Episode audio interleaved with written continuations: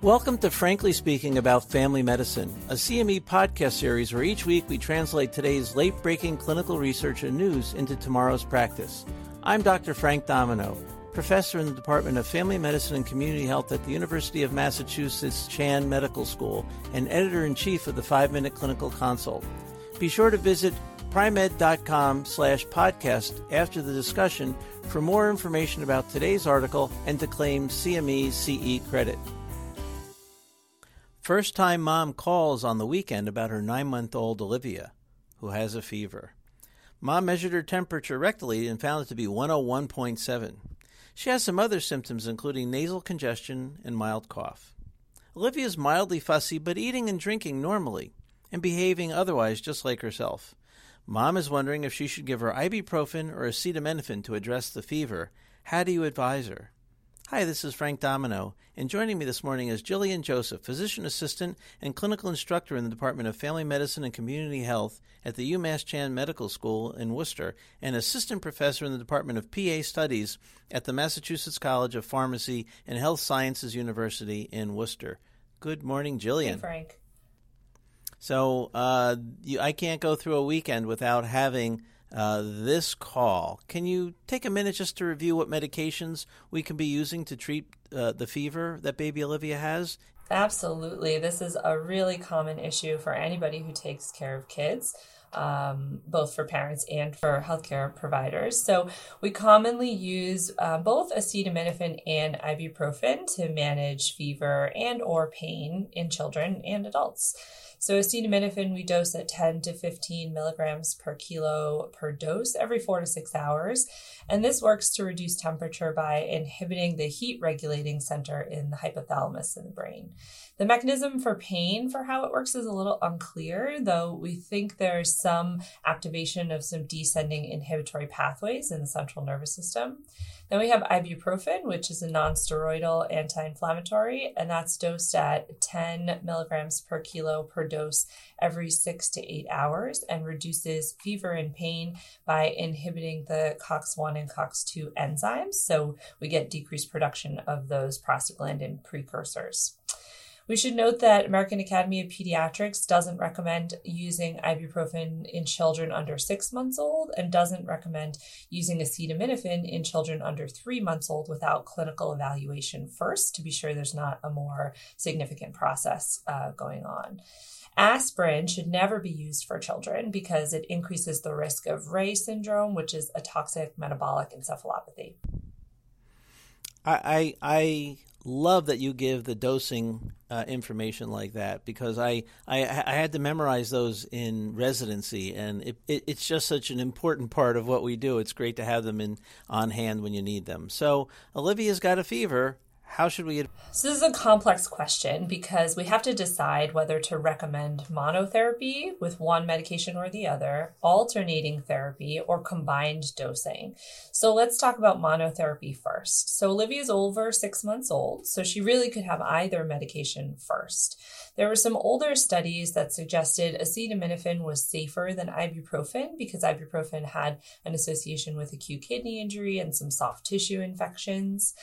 There had previously been a meta analysis showing that ibuprofen was more effective than acetaminophen, but only with patients up to 18 months old. So, a new meta analysis that was recently published in Number Needed to Treat and AFP looked at 18 studies, which encompassed about 240,000 patients, and they were reviewing evidence specifically comparing acetaminophen and ibuprofen for reduction of fever or pain at four hours after a dose.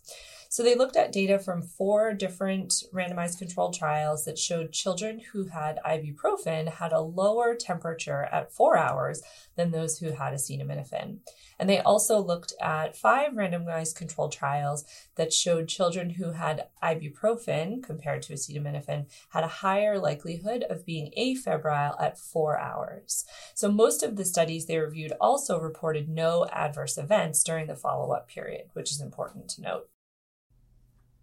Okay, um, good data on one versus the other. What about the evidence regarding combination therapy versus alternating mm-hmm. therapy? This is another kind of provider dependent uh, topic here because some people will always recommend combination therapy, meaning giving both at the same time.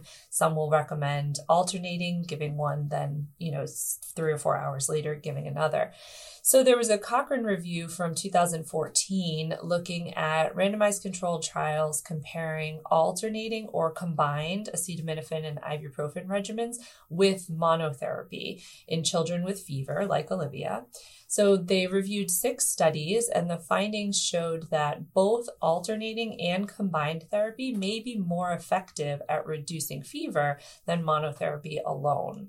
And American Academy of Pediatrics does affirm that alternating therapy does result in lower temperatures, but does also put in a caveat questioning the safety of these practices because there's potential that parents might not understand the dosing instructions and therefore increase the risk for inaccurate dosing or overdose. So, based on this information, and this really is caregiver or parent dependent, depending on the caregiver or parent's ability and health literacy. Um, but I would advise Olivia's mom to dose ibuprofen first followed by acetaminophen, and alternate every three to four hours thereafter as needed. I like to give my parents a handout with a dosing chart that has the correct dose filled in for the child's particular weight at that time and um, an hour sort of portion of the chart so that parents can really keep track and not um, lose track of where they are in their dosing regimens.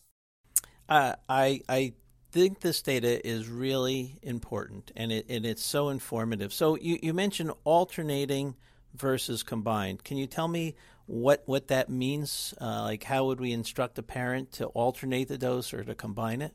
Oh, sure. So you can give combined, meaning you give ibuprofen and Tylenol within the same, you know, five minute period or however long it takes your kid to take medicine. Um, or you can give ibuprofen and then three hours later give uh, acetaminophen. Then three hours after that, give ibuprofen. Then three hours after that, give acetaminophen as needed, so long as the child is still having a fever or in pain.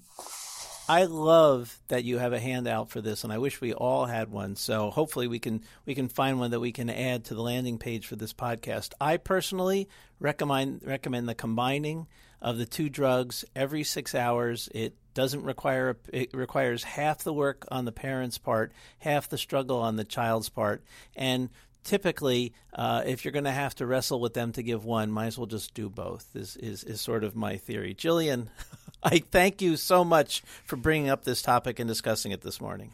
Thank you. Practice pointer. When given alone, ibuprofen is more effective at reducing temperature and pain than acetaminophen, with no difference in adverse events. Alternating or combining therapy may have a superior effect on lowering temperatures compared to monotherapy. Join us next time when we talk about the relationship between vaping and erectile dysfunction. Thank you for listening to Frankly Speaking About Family Medicine, brought to you by Pri-Med. To claim credit and receive additional information about the article referenced in today's episode, visit pri-med.com slash podcasts. And see you next week.